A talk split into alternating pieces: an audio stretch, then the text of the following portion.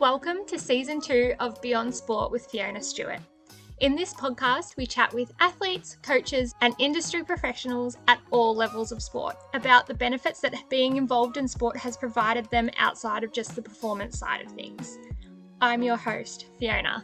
I've always wanted to delve deeper into the physical, social, and mental benefits being involved in sport has provided people. This is a completely independent podcast that has been created to share the journey and lessons of top level sporting professionals, but also your everyday lover of sport.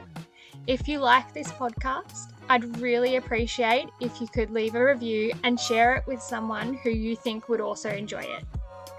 Make sure you hit subscribe on Apple Podcasts or follow on Spotify so you don't miss the release of each new episode. You can also find us on Facebook and Instagram at Beyond Sport with Fiona Stewart. Let's get into today's episode.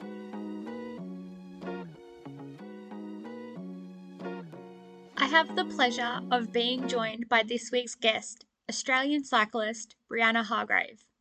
Brianna started off in ballet and athletics as a junior and at 19 gave up ballet to focus on athletics. A national level competitor in athletics in the heptathlon, but Brie wanted more out of herself. She wanted to represent her country. So at the age of 28, with some AIS testing, Brie transitioned to track cycling. During her time sprinting on the track, Brie went to the 2014 Commonwealth Games and won a bronze medal. Brie is a four time Australian champion on the track and has lately been making her mark on the road. Bree's determination shines through in this chat and is such an inspiring story to keep chasing your goals. Let's get into today's episode. So today we have Brianna Hargrave with us. Can I call you Bree? Yeah, Bree's what most people refer me as, so yeah, that's fine. How are you going today, Bree? I'm good, thank you. How are you? I'm very, very well. Thank you so, so much for joining us. It really means a lot. Now, you are a cyclist. Can you tell us a little bit about your sport and how you got into it? At the moment, I'm both a track and road cyclist. Um, I transferred over from athletics. I used to do the heptathlon and um, did a bit of a talent transfer of the AIS pretty late in life when I was 28.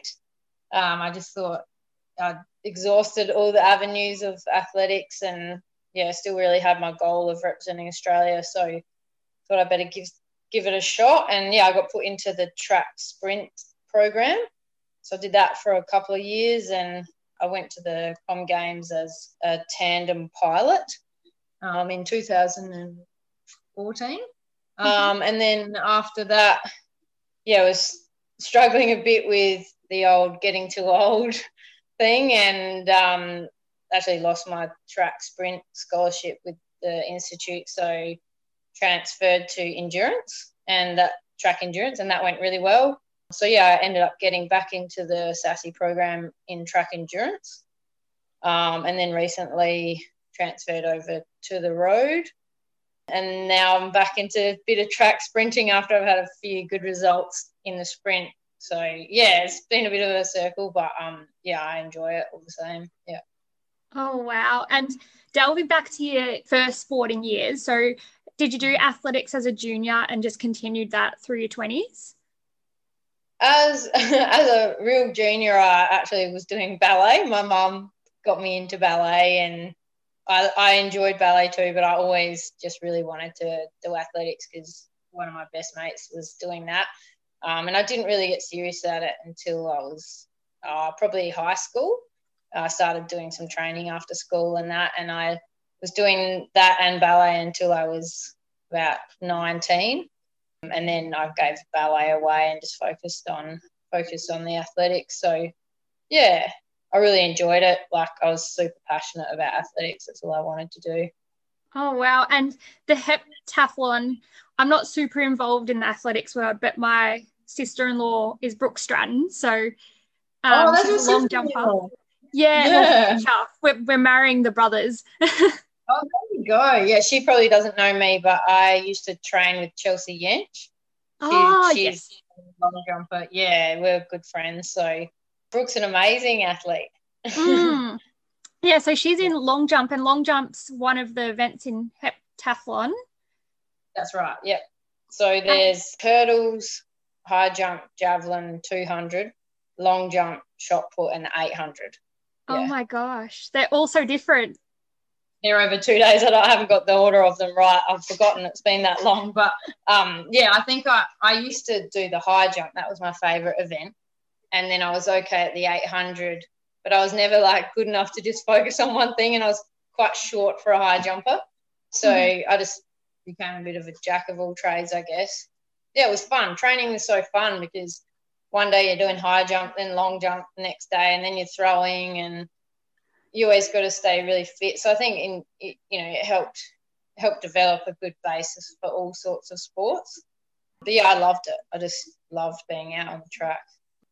yeah. Oh, I could imagine you having to. Yeah, you'd be all over the place, but it'd be so good because you'd never get bored. Never get bored. That's right. Everything's different. so then you've obviously made the transition to the track cycling. And then mm-hmm. how far is the track cycling? How short are the events?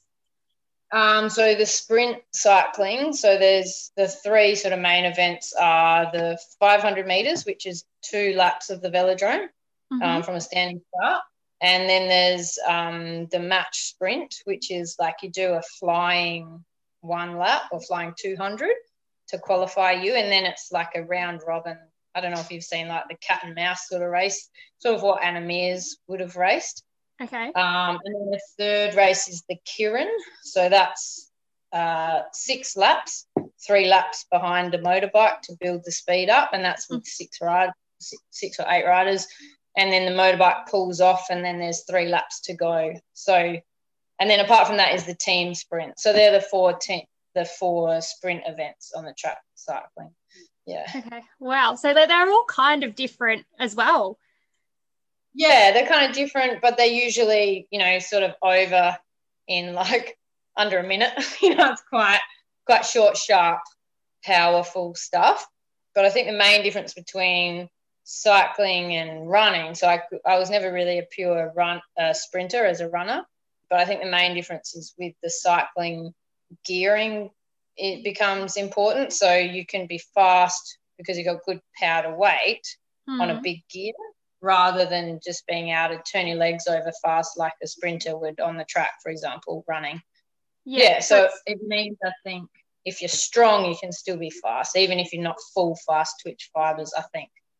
Anyway, that's what about I've wattage, pushing out those watts. Yeah. Watts and a bit of power to weight comes into play, I think, on the bike more so than probably just pure sprinting in athletics. Yeah. Yeah. Oh, that's yeah. really interesting. And then you've gone, and I liken this to because I was a swimmer to going from yeah. the pool to the open water. You've gone from the track to the road. How yeah. did you find that? Um, I guess I kind of the doors were sort of shutting a little bit on the track.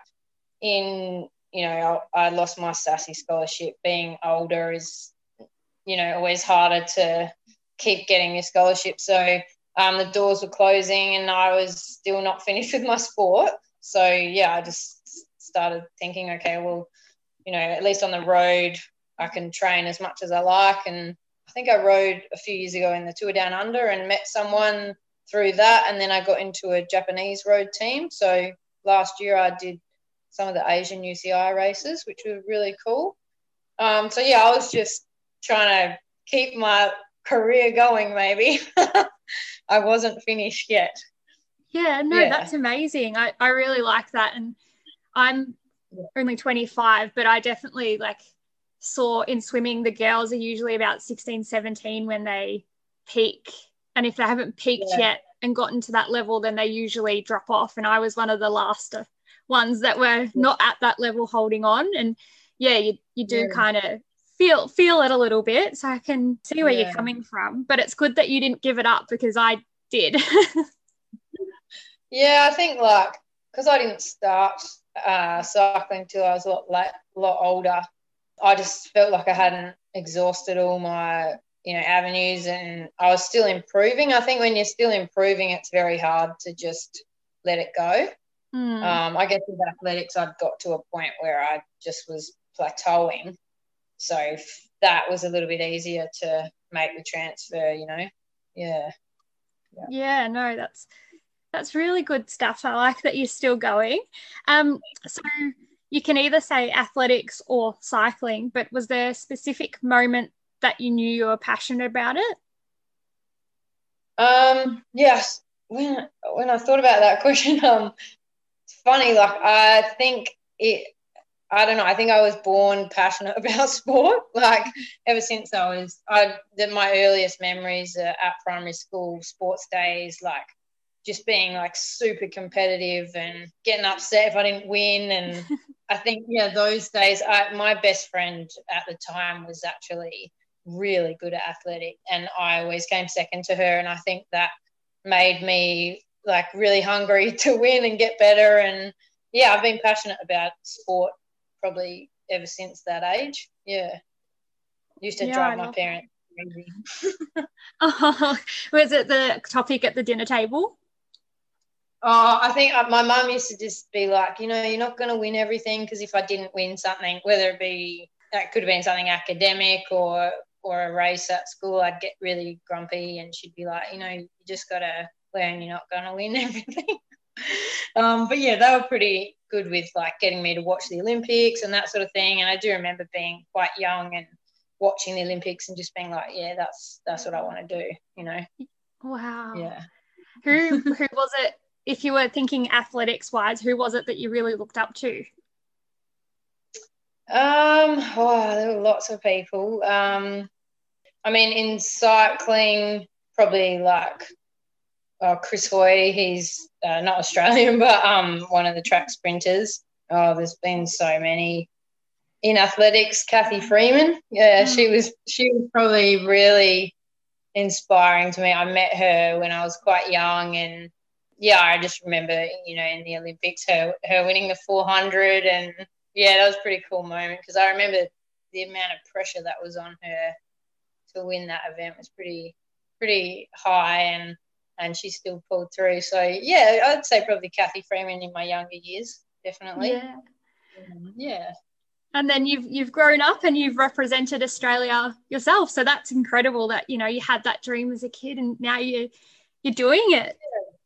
Yeah, um, yeah, going to the Com Games was certainly like a highlight for me. But yeah, my my goal still is to um, represent Australia even further. Um, I was on the tandem when I did that, and I've been, you know, so close to be able to do it um, as an individual athlete. Sort of what my next goal is, and yeah, still hoping I can achieve that, even though I'm pretty old in terms of cycling. Yeah. No, that's but yeah, right. Like, you still got time. Still got time. That's right. that's what I'm here to prove. Is there, other than you've mentioned the Com Games, but is there any significant milestones, either wins, losses, or injuries along your sporting journey? Oh, look, like really early days, I remember forever as a younger athlete just being like really keen to make the state team in athletics. Mm.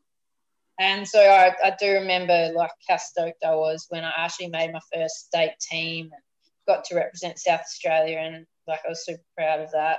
Probably another big moment was after I lost my SASI scholarship first time and I kept training and went to the next nationals and managed to win two national titles. Um, oh wow! Like I remember, you know, fighting back the tears after after that one, just knowing that I still could come out and do that.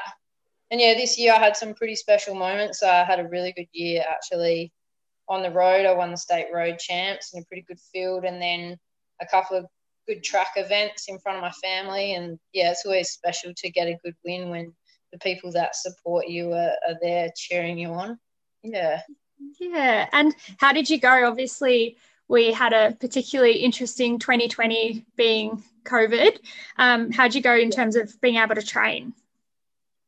It actually ended up being pretty good for me. I think as an endurance, I was mainly sort of focusing on the endurance side of things last year at the start of the year. And I don't know if you've heard of Zwift, your partner might um, be using Zwift. Yeah, so oh yes, I, I was stuck into Zwift, and it got me really, really fit. I had a really good year actually, um, and I think probably because I'm not like a full professional athlete. For me, you know, the lockdown meant maybe less work for a while, and that meant more more time to train. so yeah, for me it was great.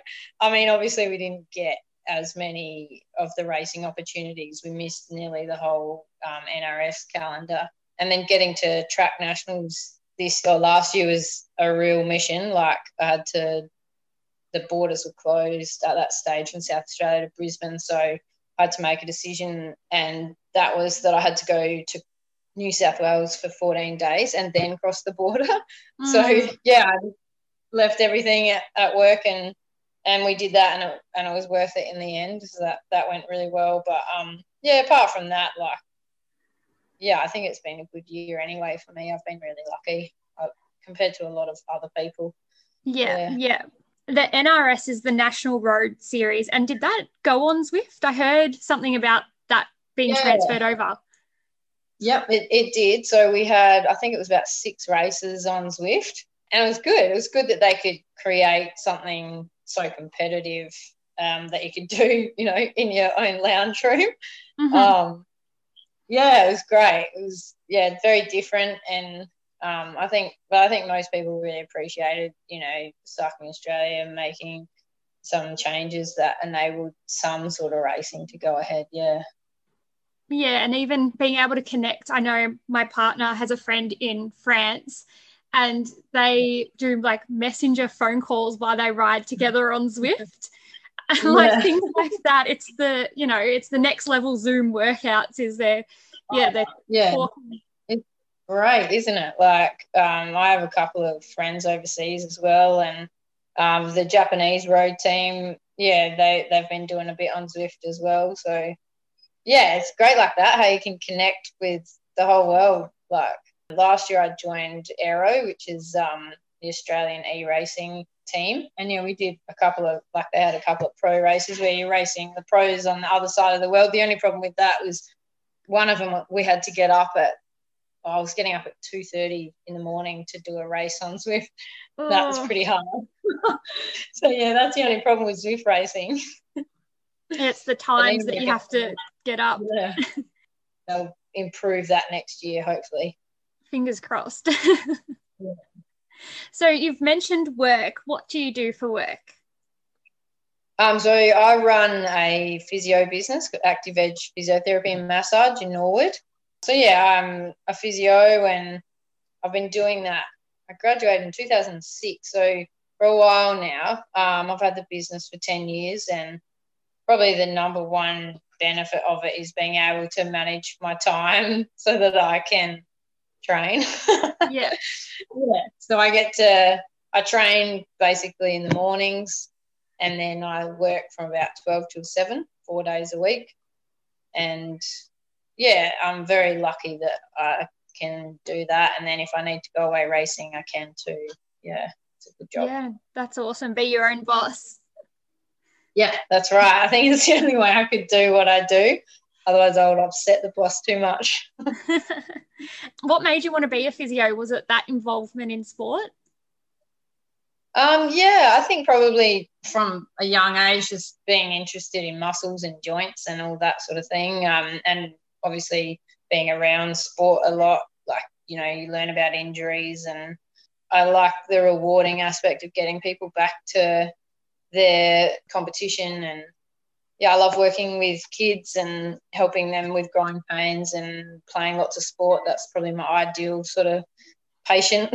um, but yeah, it's it's a good job. It's rewarding for sure. Mm, and you probably get to meet all different people and help them get back to what they want to do.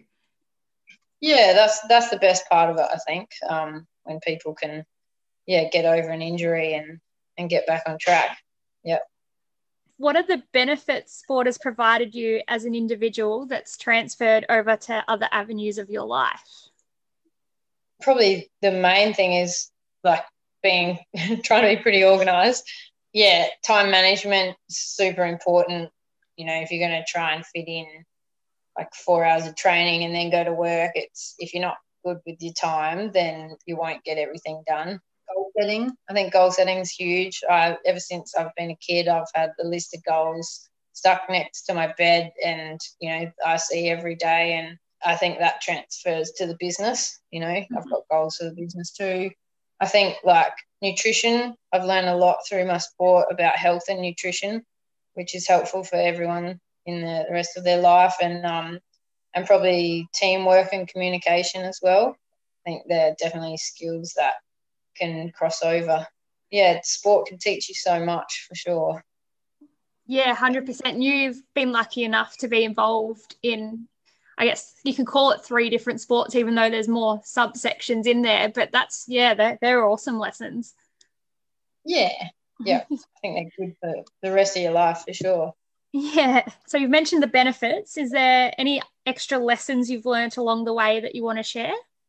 Probably the biggest lesson I've learned, I've always sort of been fighting the whole like you know, being a lot older than the athletes that are getting considered for selection for events and stuff. And um, so I haven't always sort of come through the actual system that the mm-hmm. normal way that people get into a sport quite young, um, you know, through the institutes and and that sort of thing. So I guess one thing I have learned is that, you know, if you're determined and persistent and stuff that there's more ways than one to skin a cat i guess. You do spend a lot of time trying to figure that out you know and it's and it's challenging but yeah being persistent like i've had to sometimes look elsewhere for coaching advice sponsorship that sort of thing um, but yeah i've been super lucky. I've had you know a handful of sponsors um, australian muscle anytime fitness Vie 13, GKA Sports Store, and Revvies Energy, they've all supported me like, you know, for ages. And without that, I don't think I would be able to get to the level that I have. Yeah, it's taught me that even though there's a process usually to get where you are, if, if that's not working, it's worth looking at other ways to achieve your goal, you know, before you give up. Yeah. So, yeah, that, that's been an important lesson for me, definitely. Yeah, and I guess that one crosses over to all sports and all different areas in life. Like if you've hit that roadblock, don't just stop yeah. and turn around, find another yeah. path. Yeah, definitely. Yeah. There's more roads than just the one. Yeah. Yeah. And the um the main road might be a bit more boring than the off track four wheel driving roads. hundred percent. That's right. Yep, hundred percent. You might take a longer way to get there, but yeah, I think that's that's probably a big lesson I've learned for sure. Yeah, no, that's definitely a good one. I like that. So, have you been involved in a project where sport has been used as a tool to develop the community? Yeah, this is a good question. I, I wouldn't say in a project as such. It did remind me of when I was a little bit younger. Um, had the opportunity to live in Fiji when I was, oh, would have been like 14, 13, 14. Um, and I went to a Fijian school there for six months. And at that school, every single student um, was required to stay after school every day for athletics training. And yeah, I think um, what that did for that community was huge. Like you know, for health and just bringing people together. The whole school was known as like the athletic school, and they were super successful. And yeah, I think that was probably an example of where sports been, you know, super helpful for a community, definitely. Yeah, and I think people are starting to see sport as that tool as well. It's not just yeah. a fun activity; it can be a tool to help people I think it's AFL. They're doing some kind of, oh, I don't have it off the top of my head now, but they do some kind of like social football program that helps get, I think it's disadvantaged kids off the streets. Yeah. Yeah. That's amazing, isn't it? I think, yeah. um, you know, yeah, if they can keep doing those sorts of things. Like AFL's got so much power, it's so popular, and yeah, I'd like to be involved with something like that, definitely. Yeah. Have you just popped your hand up to develop a cycling one? yes, when I when in all my free time, that's a good idea. but yeah, there's a lot of um, I've done a couple of rides. Oh, we did a ride um, a couple of years back. I think it's the Ronald McDonald ride for like childhood cancer. We um, yeah. participated in that. Didn't do the full ride, but there are quite a few um, sort of community cycling events like that um, mm. that occur. So yeah, it's definitely something that maybe in my later years I'll get a bit more into. Yeah. Once you've retired your athletic ambitions. That's right. no, I, I, I like that. And I think MS also do some kind of ride. Uh, yeah, I think so too. There's there's quite a few organisations. I think the good thing about cycling is um, like with the kits and stuff, you know, mm. you're able to publicise a lot on that. So yeah, that that definitely helps with those sort of community rides. They can get a bit of awareness out there, and that that's a good idea. Yeah. Yeah. You can say this broadly, I guess, or you can say it's cycling specific. But where do you see the future of sport? Yeah, it's a good question. I I think like lately I've really noticed a huge um, emphasis um, in sport through like well things changing through social media, and I think that this has positives and negatives. I think with cycling, it's really great for sponsorship, and you know you, you can really get a company or a brand out there through social media using like the athletics or the athletes profiles and that sort of thing. I think that's great. I think sometimes it's uh, sometimes you see people maybe getting more opportunities because their social media is better than others. And mm-hmm. I think mm-hmm. that's probably the side that I don't necessarily love. I, I'd like to think that, you know, for young kids coming through a sport, it doesn't matter about their social media profile, whether or not they um, progress to the next level in a certain sport. So I hope that in the future for those young kids, it's more based on actual results and objective measures rather than yeah your social media presence so and how many followers you have yeah so i hope yeah that that doesn't become something that overtakes you know yeah. your normal selection, selection policy and and that sort of thing but yeah it's a, it's a fine line i think because there's definitely lots of good things about social media and yeah we just have to be really good at working out that you know what what's real and what's not as well, you know. But yeah, I think that's going to be huge in the future. Um, I think the other thing that's probably been good in the last 10 years is the change in women's sport. Like there's been, you know, some really good developments. Women's AFL and the Women's Cricket League and women's soccer. It's been really great to see how far that's progressed now. And I hope that continues yeah, and even women's cycling, I feel like there's definitely a, bigger presence now, which is yeah, really great. I think we're lucky as female athletes, like particularly in cycling, that we're able to train alongside the men who have so much higher power outputs and that sort of thing. So we're constantly getting pushed to be at another level, if you know what I mean yeah. and they don't really have like a crazy level above them to train with. So I think we're super lucky as female athletes to train alongside the men, and and that's in all sports, you know. I really like that perspective of you know female athletes training alongside the men because, uh, like I mentioned, I was one of the older female swimmers when I yeah. was swimming in my little club, yeah. and so I had to train with the boys because there was yeah. no girls my age and I, that made me faster than them. So they were all at the same level and I was down here, but I had to try hard and I got pushed and they didn't.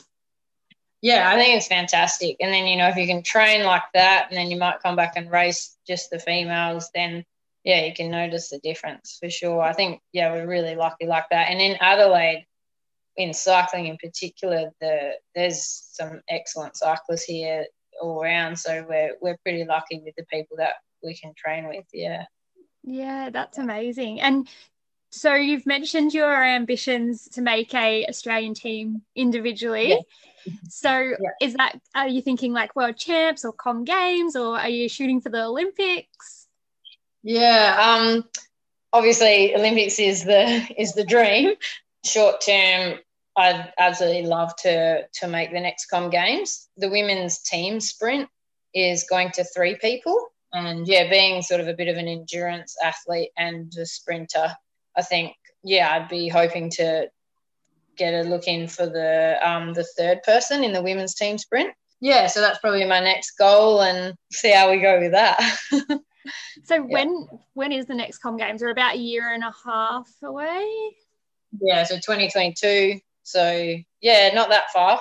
You know, there could be some world champs or world cups before then. And I think we've got track nationals and Oceanias coming up in the next couple of months. So yeah, I think that'll um, be another opportunity to put some good times down and and yeah, see how I go. Yes, exciting times ahead. Thank you.